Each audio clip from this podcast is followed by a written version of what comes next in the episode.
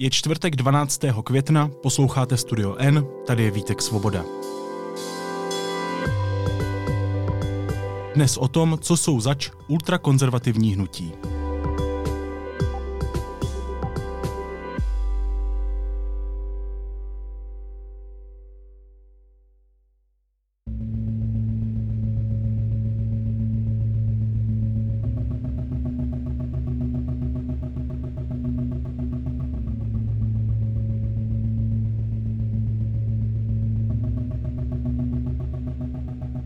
O hnutích proti potratům nebo pro takzvané tradiční rodiny v Česku donedávna nebylo příliš slyšet. Pozornost ale upoutalo Hnutí pro život, které odsoudilo sbírku na nákup nouzové antikoncepce pro ženy znásilněné na Ukrajině ruskými vojáky a navrhlo dodat místo toho lidem ve válce pepřové spreje a houkadla.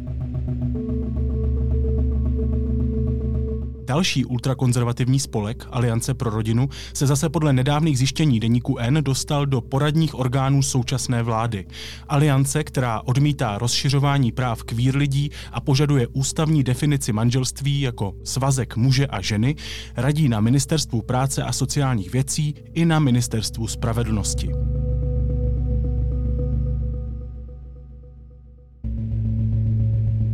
Co jsou tato hnutí zač? Na koho jsou napojená a proč by nás to mělo zajímat? Hosty podcastu jsou dnes redaktorka a redaktor Deníku N Adéla Karásková-Skoupá a Prokop Vodrážka. Ahoj Adélo a Prokope, vítejte. Ahoj. Čau Vítku. Pokud my rządzimy, to nám ničeho tutaj nikt nenařočí. I ti wszyscy, którzy chcą żyć w świecie normalnym. Les règles de notre, de notre société, c'est que le mariage euh, s'effectue entre un homme et une femme. Euh, je ne pense pas. It's about the right of the kids and the parents, you know. Why do children have to be protected against homosexuality? Because this is the, no, no, not against homosexuality. Any sexual interference. It's not about homosexuals.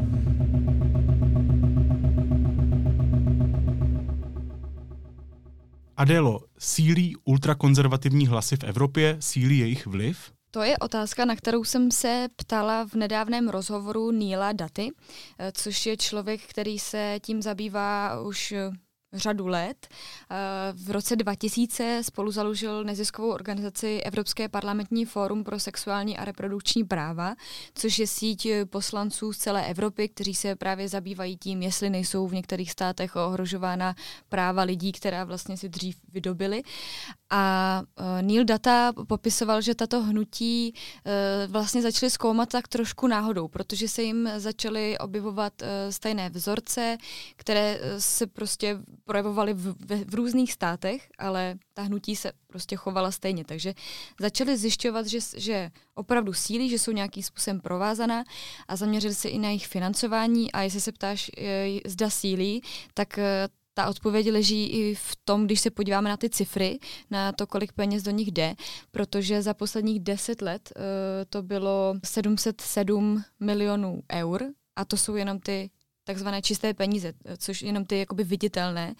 To znamená, že oni sepsali report, který se jmenuje Špička ledovce, což vypovídá o tom, že to je opravdu jenom ta část, kterou my vidíme a kde rozebrali všechny možné zdroje financování a upozornili na to, že ta částka za posledních deset let narostla čtyřikrát, že opravdu ten jejich vliv, když se podíváme třeba jenom na ty peníze, tak můžeme, můžeme pozorovat, že narůstá jejich možná moc nebo jejich kapitál a narůstá i možná, možná i jejich vliv na politiky, protože se profesionalizují, protože uh, mají strategie, které opravdu dokážou třeba omezovat nějaký pokrok. Takže ano, můžeme obecně říct, že sledujeme nějaký nárůst těchto hnutí a v Česku sledujeme přímo nástup těchto hnutí. Když jsem se bavila právě s Neilem Datou, tak říkal, uh, vy jste v tomto klubu noví, gratuluju. My jsme vlastně teď jakoby noví příchozí, uh, kdy se začaly u nás tyto hnutí více projevovat, začali jsme si jich všímat,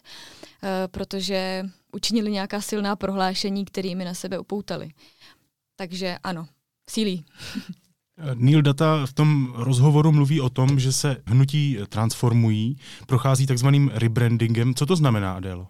To znamená, že oproti tomu, jak se chovali třeba v devadesátých letech, kdy byli silně křesťansky konzervativní nebo takový ortodoxní, až kdy vlastně třeba pořádali nějaké průvody s kříži a tak dál, jak třeba popisoval tady kolega Prokop ve svém článku, tak zjistili, že to úplně nefunguje, že tímto neprosadí ty své myšlenky a začali přejímat různé nástroje nebo mm, řeč nebo prostě prostředky klasických neziskových organizací, lidskoprávních. So one of the things that they've done is they've taken old religious ideas and then processed them in such a way so that at the, at the end of the processing it looks like modern human rights language. Mm-hmm. Okay, but the original religious root is there. It's just that now the language sounds... Takže se za ně tak trošku převlékají, maskují, tím získávají svůj vliv ve společnosti.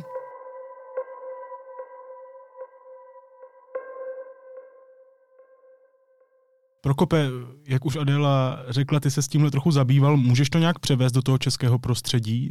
Tady taky jedna organizace dost změnila jazyk, kterým k veřejnosti mluví. Je to tak, je to Hnutí pro život. A u toho je to podle mě, Vítku, nejlíp vidět na tom, jak oni se vizuálně prezentují. Já myslím, že si několikrát musel vidět tu výstavu, která ukazuje mrtvá embrya a srovnává to s genocidou nebo s nějakými válečnými zločiny.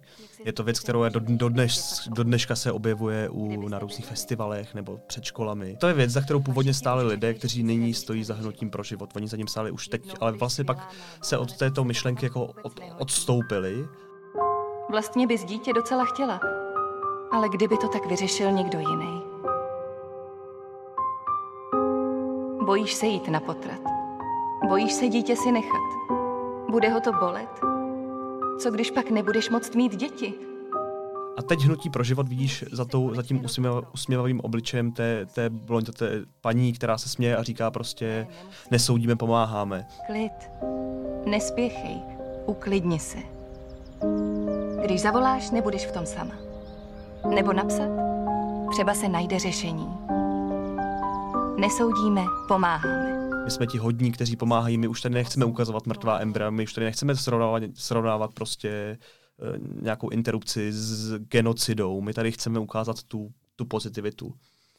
Ačkoliv je samozřejmě otázka, jestli se to tak změnila i nějaká ta mentalita těch, těch hnutí. Já vím, že když jsem to řešil, tak, tak jsem vlastně od mnoha, ať už podobných organizací nebo od mnoha jako odborníků zjistil, že tomu hnutí jde ve finále prostě primárně o nějaký lobbying, o nějakou změnu společenského myšlení nebo politiky a to, ta pomoc je vlastně minoritní součástí jejich, jejich fungování.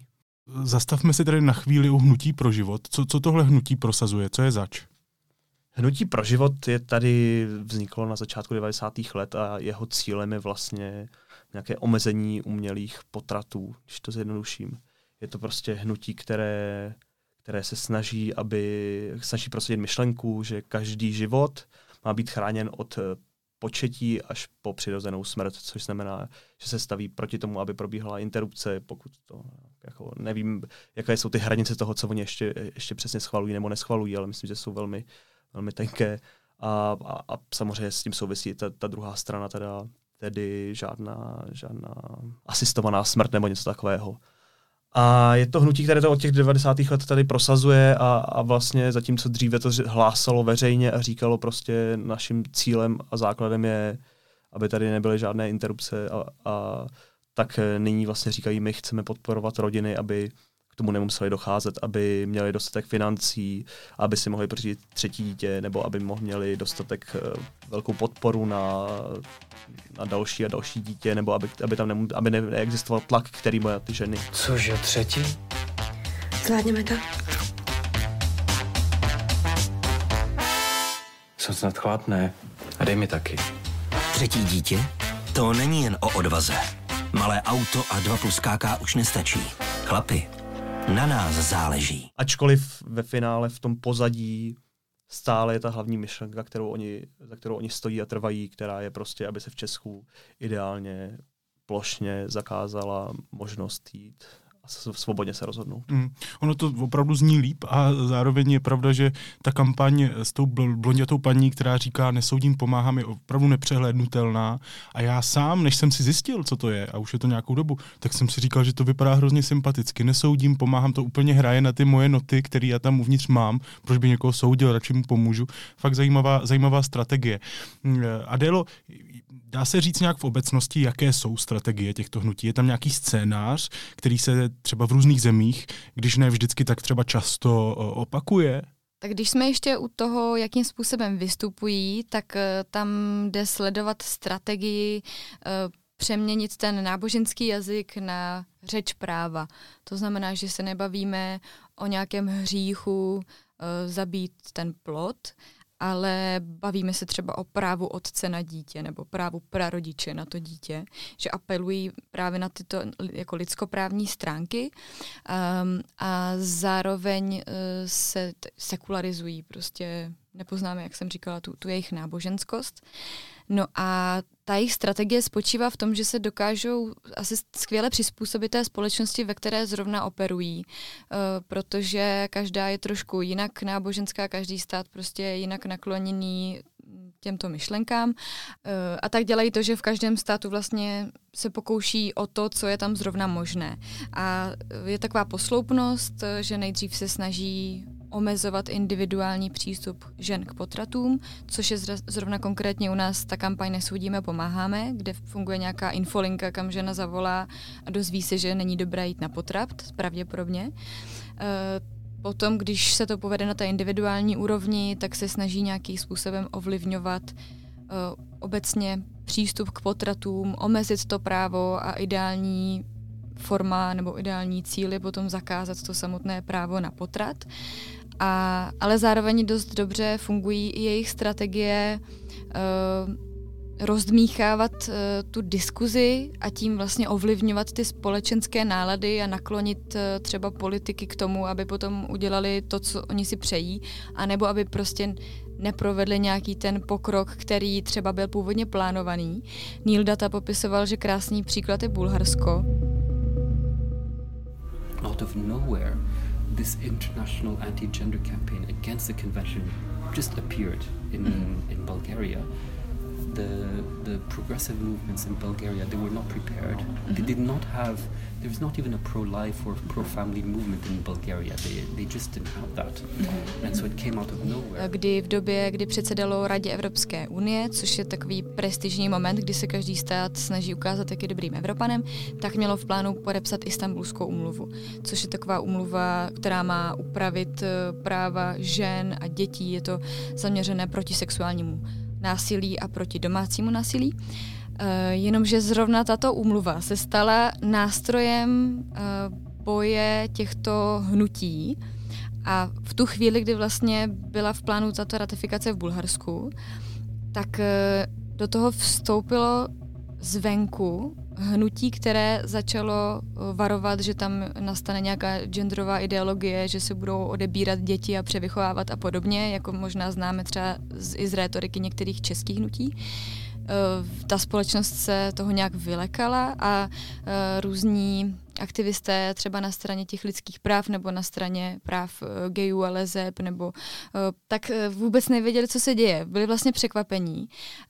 Oni Ta, ta, ta, ta úspěšnost této bulharské strategie spočívala v tom, že uh, překvapili úplně ze zálohy, vpadli do, do té společnosti, najednou tam udělali obrovský humbuk a díky tomu uh, se jim podařilo dosáhnout to jejich cíle, to, že Bulharsko vlastně nakonec tu, sml, tu Istanbulskou úmluvu nepodepsalo, nepřijalo. Uh, takže tohle je jedna z takových jako ukázkových strategií, jak to funguje. A jak jsou v tomhletom snažení daleko v Česku? Jestli to chápu správně, tak třeba v případě té kampaně Nesoudíme, pomáháme, je to ten první krok, tedy ta, ta individuální přesvědčování. To se taky dá říct, ale zároveň už můžeme sledovat, že se posunuli trošku dál a že dokážou promlouvat směrem k politikům, nebo že si našli ty cesty, jak být slyšeni u různých politiků. Zatím nemůžeme říct, nakolik třeba ovlivňují tu debatu, ale zároveň Neil Datta poukazoval na to, že ta situace v Česku je v určitém smyslu zamrzlá v čase. Where, um, certain advances took place a number of years ago. Mm-hmm. Some others were meant to take place recently, but ha- they haven't been able to proceed because of the obstacles created by these uh, by these organizations.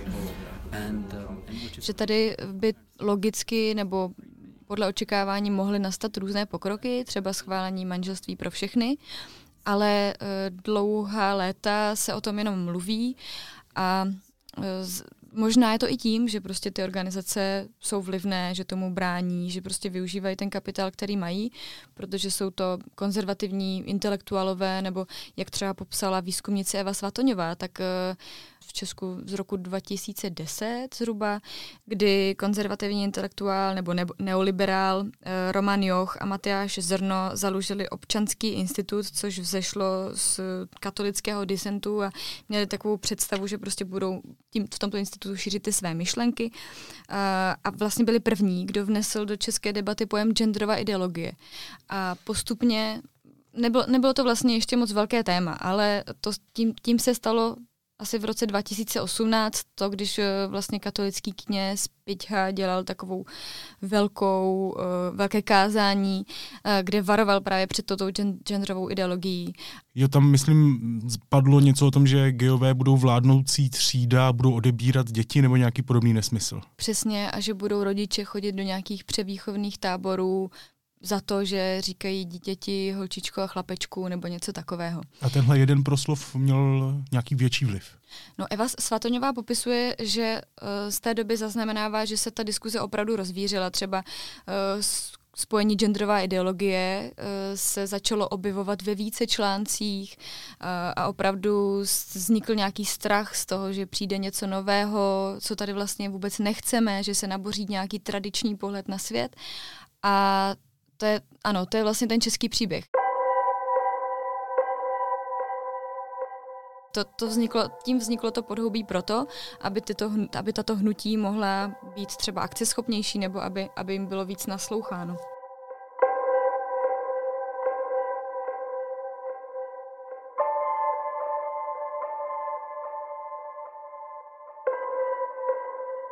Prokope, Adéla nakousla to, že tato hnutí už začínají mít třeba i vliv na politiky. Dostávají teda ultrakonzervativní hlasy prostor i v české politice, v české vládě? Dostávají.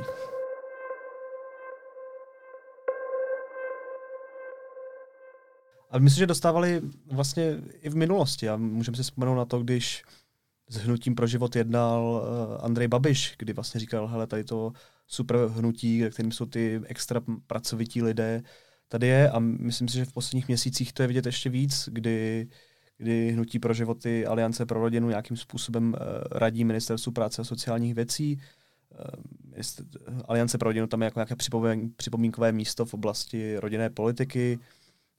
Vím, že jeho místopředseda teď radí na Ministerstvu spravedlnosti. Je to prostě tak, že ten hlas, který, který ta hnutí mají, tak je pod politikou současné vlády prostě slyšet víc a víc se tam dostává. Je to i v tom, že jsou tam zastoupeni v té poslanecké sněmovně na pozici asistentů. Zdeňka Rybová je asistentka, což je, což je vlastně viceprezidentka Hnutí pro život. Jana Jochová taky je asistentka poslance za O D S. Takže ten hlas tady rozhodně je a myslím si, že je asi silnější než, než dřív. Není to překvapení od konzervativní vlády. Jak jsme se zastavili u Hnutí pro život, tak se zastavme u Aliance pro rodinu. Co je zač tenhle ten spolek? Aliance pro rodinu vznikla jako sdružení katolických rodičů a je to vlastně organizace, která se snaží nějakým způsobem chránit rodinu. Když to zjednoduším, snaží se prosazovat věci, které, které ona vnímá jako za rodinu a které, které vlastně s tím souvisí. A v Česku je známá především přes právě Janu Jochovou, což je, což je prezidentka toho hnutí. A její postoj k tomu, že, že se vlastně, myslím, že velmi se vy, vymezuje vůči, vůči nějak, nějak jako, jak ona sama říká, té genderové ideologii a, a řeší právě téma, téma hom, homosexuálů, řeší téma prostě nějakých homosexuálních rodin, řeší práva, Které, která ti, ti, ti to lidé mají a která, která, která třeba se ona se bojí, že dostanou. A... Říkáš, řeší, ona, ona brání rozšiřování těch práv. Uh, no jasně, jako hmm. je, je to hmm. tak, že to, to, je, to je prostě téma, které, které ona zmiňuje a které vnímá jako, jako zásadní, kdy vlastně to staví do toho, že jsou tady ty síly, které ohrožují tu rodinu, kterou ona vnímá jako muž, žena, děti a, a to je decit, to je ono. Nové zákony nikdy neovlivňují jen ty, kterých se přímo týkají. Ovlivňují celou společnost. Chceme nadále mluvit o otci a matce, nebo rodiči jedna a rodiči dva? Redefinicí manželství se vytváří nová norma. Co je zákonem uznané jako normální, bude normou i ve školách a školkách, v dětských knihách a v učebnicích. Zákonná norma ovlivní i jazyk, kterým se bude hovořit o členech rodiny. Redefinicí manželství se zde otevírá cesta k homosexuálnímu rodičovství. A myslím si, že můžeme připomenout nějaké její výroky, kde zmiňovala, že prostě, že myslím, že nejlegendárnější byl, když zmínila, že kdyby její syn byl homosexuál, tak by byla radši, aby do konce života byl, byl sám, než aby s někým, s někým žil. Kdyby se vám narodil kluk a byl, byl by homosexuál, co by se s ním dělala? Tak to budeme nějak řešit. A jak? Jak byste to řešila? Asi bychom se bavili o tom, že teda jako bych nerada, aby žil s nějakým mužem a převáděl mi ho domů, protože přiznám uh, se, že... To byste neakceptovala? Uh, Myslím si, že můj pohled na, na, na tady tu homosexualitu je v tom křesťanském pohledu na svět, že bych ráda, kdyby, kdyby tedy zůstal nějakým způsobem sám. Radši sám. Což tak shrnuje to jí myšlení.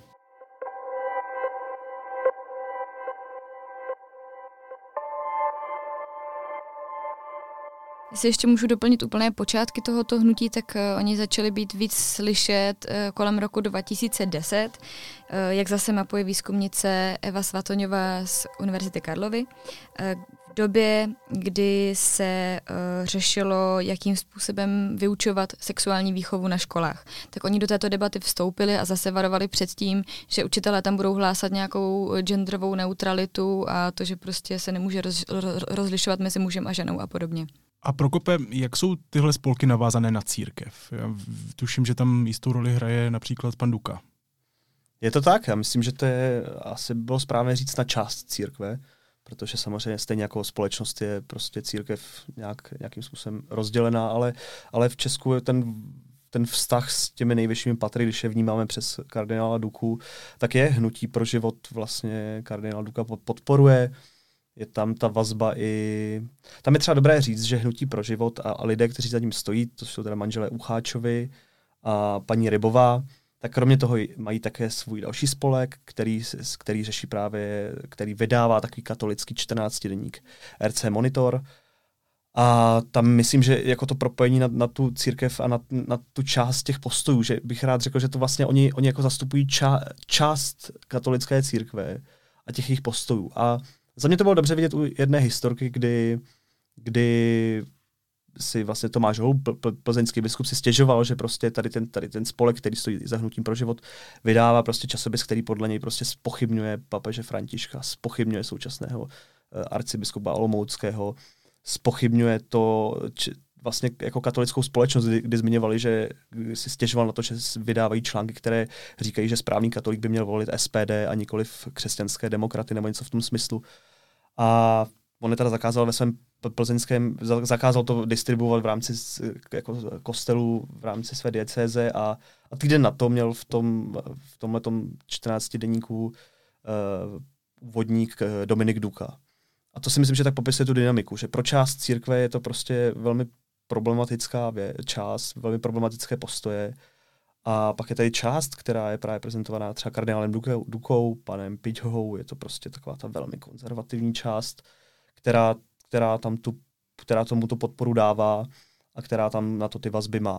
A myslím si, že obě dvě ty, ta hnutí, o kterých se bavíme, tak zatím stojí lidé, kteří sami sebe podle mě vnímají jako, jako katolíky, část z nich vnímá, jako, se vnímá jako ultrakatolíci a ty vazby tam, ty vazby tam jsou, ačkoliv říkají, že tam nejsou nějaké jako třeba finanční, tak myslím si, že minimálně ta podpora tam je a, a ta, ta, ta, to, to, že si, si rozumí, alespoň část z nich, to tam je, myslím, taky jasně vidět. Ty zmínil peníze a zmínil jsi například vydávání časopisu, ale těch věcí, které v aktivitách těchto dvou hnutí stojí peníze opravdu hodně. Ať už je to právě lobbying, nebo opravdu velká kampaň s paní blondýnkou, která říká potratit není dobré, nebo je to přivážení různých hostů ze zahraničí. Je to, ty, ty, ta hnutí potřebují peníze. Víme, odkud je čerpají? No, my to nevíme. Protože my jediné, co víme, je to, jak oni sami říkají, jak ty peníze dostávají a, a obě hnutí říkají, že to mají z darů drobných dárců. Takže můžeme vlastně pouze se domýšlet či věřit tomu, že, že to tak skutečně je a že se najde taková podpora, což si myslím, že by klidně, klidně by to možné bylo, já to nechci nějak zpochybňovat. A že prostě to žijí z toho, že zastávají postoj, který zastává tolik lidí, kteří se rozhodli, že, že je chtějí podporovat.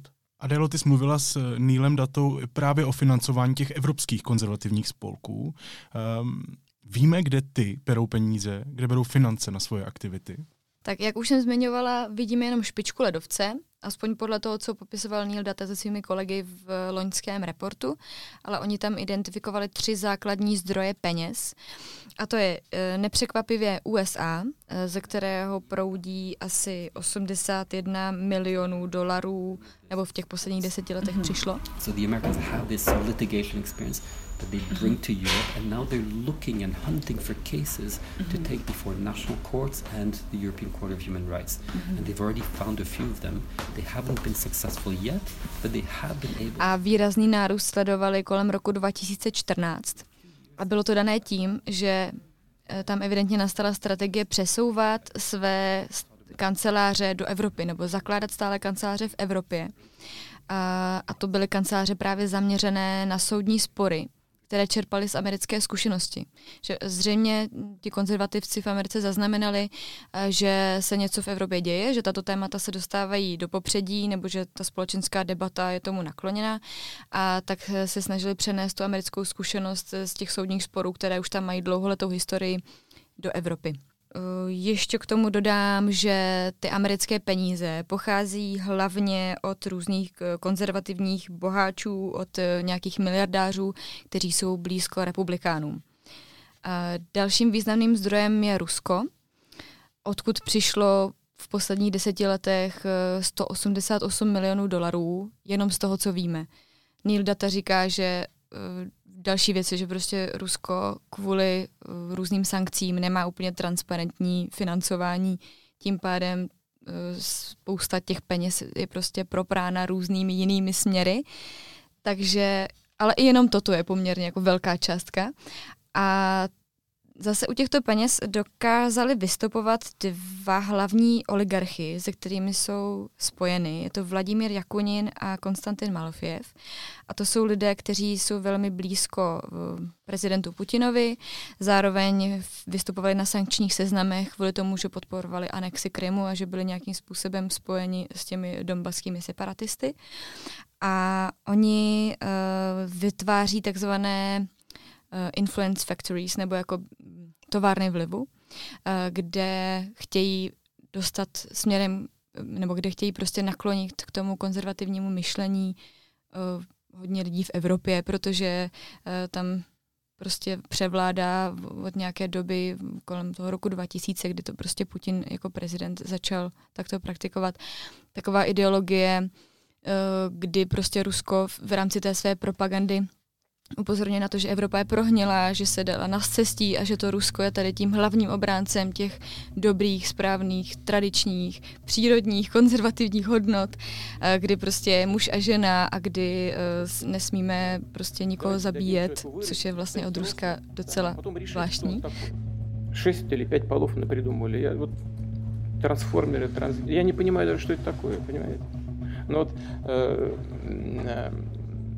Ano, to jsou vlastně ty peníze, které vidíme a které dokázal vystupovat, vystupovat Neil Datta s kolegy. A dalším a vlastně jako největším zdrojem peněz jsou evropské zdroje, nějakých čtyři sta třicet sedm milionů dolarů. A tam označili nějakých dvacet soukromých nadací, do kterých to hlavně proudí, nebo z kterých to proudí. A ty jsou opět financované různými boháči.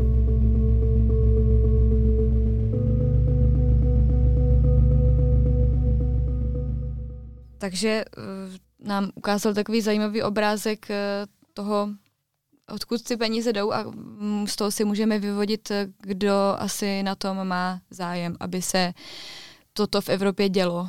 U toho Ruska je to poměrně jasná snaha rozdělovat společnost, štěpit ji, z čehož samozřejmě má Rusko své výhody, z čehož těží. Jak jsme zmínili, tak uh, ty dva spolky, o kterých se tady bavíme, ty dva asi nejvýraznější ultrakonzervativní české spolky, se financují tedy aspoň oficiálně z těch uh, darů malých dárců. Každopádně, když třeba nevidíme na nějaké finanční toky, vidíme, že například Aliance pro rodinu uh, minulý rok spojila síly s významnými evropskými konzervativními hnutími. Vznikla takzvaná Aliance za společné dobro, ať už to znamená cokoliv. Uh, Zajímavé je, že součástí téhle aliance, aliancí, je i polský ultrakonzervativní spolek Ordo Iuris, který stojí například za zákazem potratu v Polsku a je opravdu jako pevně napojen na polské církevní kruhy a i na vládnoucí stranu Právo a spravedlnost. Myslím si, že dobře to shrnul náš kolega Filip Zajíček, který nedávno prohlásil, že Ordo Iuris je takové hnutí pro život na steroidech. Jim se opravdu podařilo získat silný hlas v Polsku. Stojí do velké míry za tím zákazem potratů, který prostě dnes vypadá tak, že i když má žena plod, který má třeba nějakou fatální anomálii, nebo je, prostě není jisté, že přežije, nebo prostě třeba už je mrtvý, tak je problém vůbec ten uh, potrat provést. No a právě s Ordo Iuris se spojila právě Aliance pro rodinu a součástí té, té aliance za společné dobro těch evropských organizací je i to, že nejen, že si chtějí sdílet nějaké svoje zkušenosti a povídat si a, a, a tak dále, ale opravdu, když to přeložím, tak se dohodli na tom, že zasáhnou do svých politik, že svých států, že chtějí opravdu mít moc. Konec konců na stránkách Aliance pro rodinu se dočteme, že jedním z jejich cílů je docílit ukončení státní podpory ideologiím znevažujícím roli rodiny a popírajícím přirozenou jedinečnost a komplementaritu mužů a žen. Opět, ať to znamená cokoliv. Každopádně je to, je to, jejich cílem je opravdu zasáhnout do, do toho, jak tady fungujeme. Uh, zajímá mě, jsou tedy tyhle ty různé ultrakonzervativní spolky nějak propojené, organizované, existuje nějaká funkční celoevropská, možná celosvětová síť těchto organizací, které opravdu jako chtějí zasáhnout do politik svých států a omezit práva různých skupin lidí? To je velmi dobrá otázka. Odpověď je ano, existuje. A Neil Datta popisoval, že jsou tři druhy takových setkání, takových platform, kde se právě na té evropské nebo i celosvětové úrovni tato hnutí setkávají. Což je přirozené, že se setkávají. Tohle se děje asi různým lidskoprávním organizacím nebo neziskovkám taky, že potřebují sdílet ty své zkušenosti. Ale tady v tomto případě je podezřelé, že třeba některá ta setkání jsou úplně uzavřená, nemají tam přístup jiní lidé než členové těchto hnutí.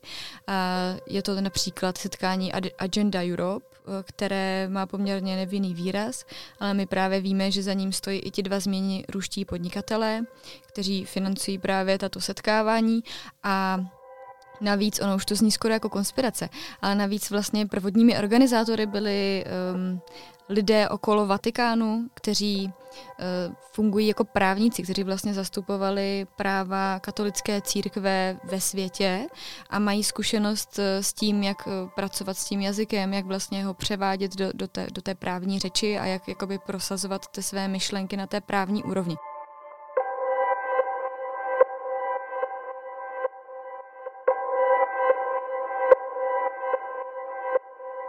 Takže opravdu víme, že se setkávají každý rok v rámci toho Agenda Europe.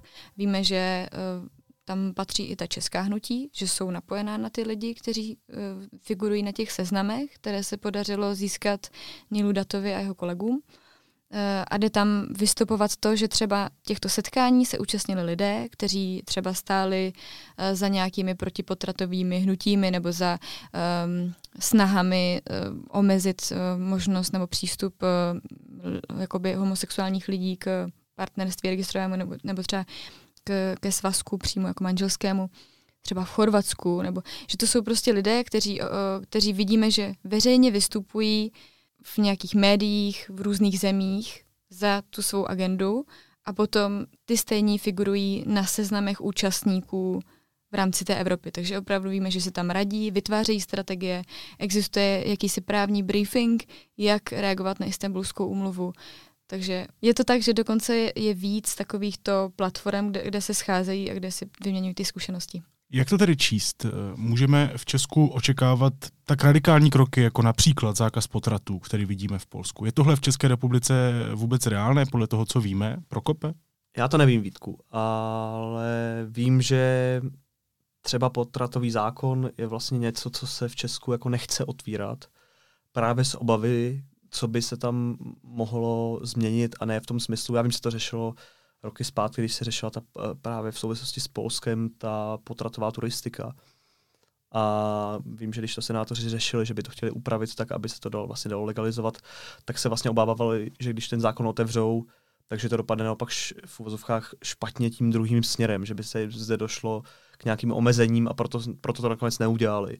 A takže jako myslím, že minimálně je zde strach z toho se těmto tématům nyní věnovat z, toho, z těchto důvodů. Hmm. Taky nedokážu říct, jestli je reálné, aby přímo zakázali přístup k potratům, protože přece jenom nemáme tady k tomu úplně vhodné podmínky, jsme dost sekulární země, dost ateistická, není tady tak velké podhoubí těch náboženských myšlenek nebo toho myšlení populace, ale zároveň Neil Datta upozorňuje, že bychom nad tím neměli mávnout rukou, že se nic takového stát nemůže, protože sledujeme v jiných zemích, že tato hnutí, když dokážou najít ten způsob, jak se tady dostat ke slovu, jak získat tu moc nebo jak prostě ovlivňovat to, co chtějí v tom směru, kterým chtějí, tak jsou v tomto poměrně aktivní a zřejmě i úspěšní. Třeba ve Švédsku už prý proběhlo deset různých pokusů o omezení přístupu k potratům.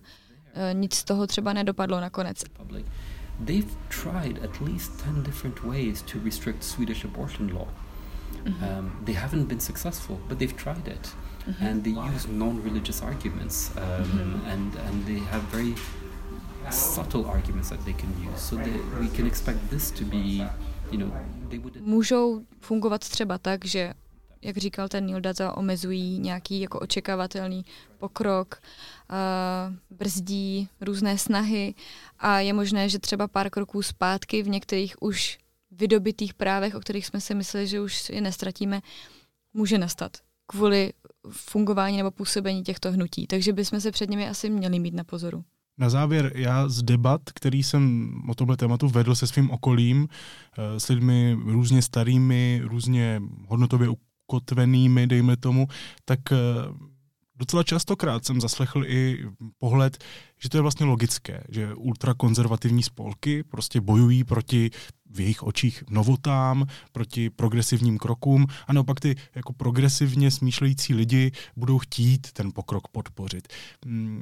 Moje otázka je vlastně jednoduchá. Proč je podle vás důležité na tyhle spolky upozorňovat, sledovat je? Podle mě třeba i s ohledem na tu českou společnost je vlastně důležité to sledovat s tím jejich rostoucím vlivem. My teď můžeme reálně říct, že prostě oni mají větší zastoupení v české politice, oni mají větší poradní hlas v té české vládě a proto je podle mě zcela v pořádku a zcela důležité sledovat to, co dělají a jak to dělají. Zase si pomůžu tím, co říkal Neil Datta. Oni se bojí toho denního světla, nechtějí, aby byly vidět ty jejich konexe, které kolikrát, což je velmi problematické, nejsou jenom s těmi politiky, kteří jsou demokratičtí, ale třeba v Německu oni se baví i jako s opravdu ultrapravicovými extremisty a dokážou se v těch obou prostředích pro- pohybovat velmi plynule, velmi přirozeně, v obou jim je pohodlně. Takže... Uh, V tom je možná jisté ohrožení demokracie, v tom, že můžou přenášet různé extrémní myšlenky z jedné strany na druhou, což samozřejmě se zase dá říct, že když se s někým bavíme, tak to ještě nemusí znamenat, že ho nějak jako ovlivňujeme nebo že bude dělat to, co mu říkáme. Samozřejmě je dobré naslouchat všem možným směrům, všem možným stranám. Ale tato hnutí jsou ještě zajímavá tím, že jsou novým fenoménem, který se dá popsat jako... hnutí proti lidským právům. Jak jsem vlastně už říkala na začátku, oni si berou e, jako lidskoprávní nástroje a retoriku a v podstatě vystupují proti těm lidským právům, která už my tady máme vydobitá, která už jsme si mysleli, že nemůžeme ztratit. Ale bohužel se ukazuje, že to není tak jisté.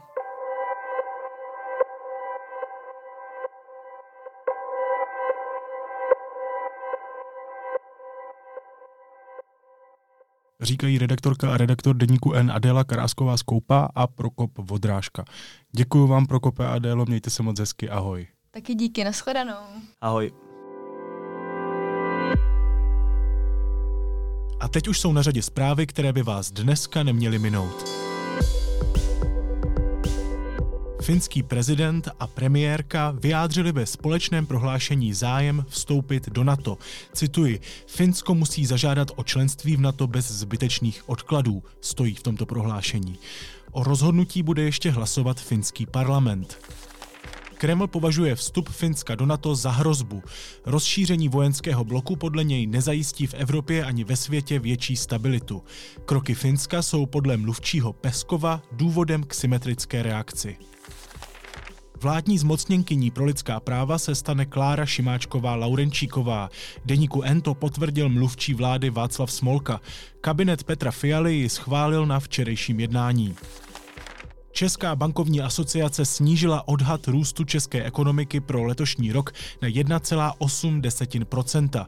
Původně očekávala, že hospodářství poroste rychlostí tři celá sedm procenta. A Miroslav Ševčík nebude ve vědecké radě V Š E. Studenti v akademickém senátu si vymínili hlasování o radě po jednotlivých jménech. Rektor následně senátu poslal návrh bez Ševčíka. A na závěr ještě něco, co mě zaujalo a možná by mohlo i vás. OK, můj dnešní tip bude opět trošku zvláštní, ale je to něco, co mě hodně pomohlo. Viděl jsem to někde na sítích a upozorňuju, nejsem dechový poradce, expert na dech, ani žádným způsobem lékař tohoto typu.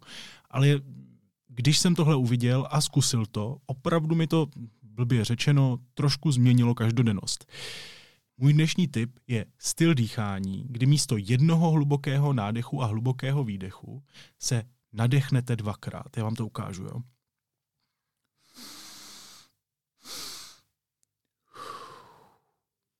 Ano, dýchám tady na mikrofon, život jde dál. Každopádně zkuste to teď vy, já vám tady dám nějakou meditační hudbu, kterou jsem vyrobil. Takže nádech, nádech a výdech.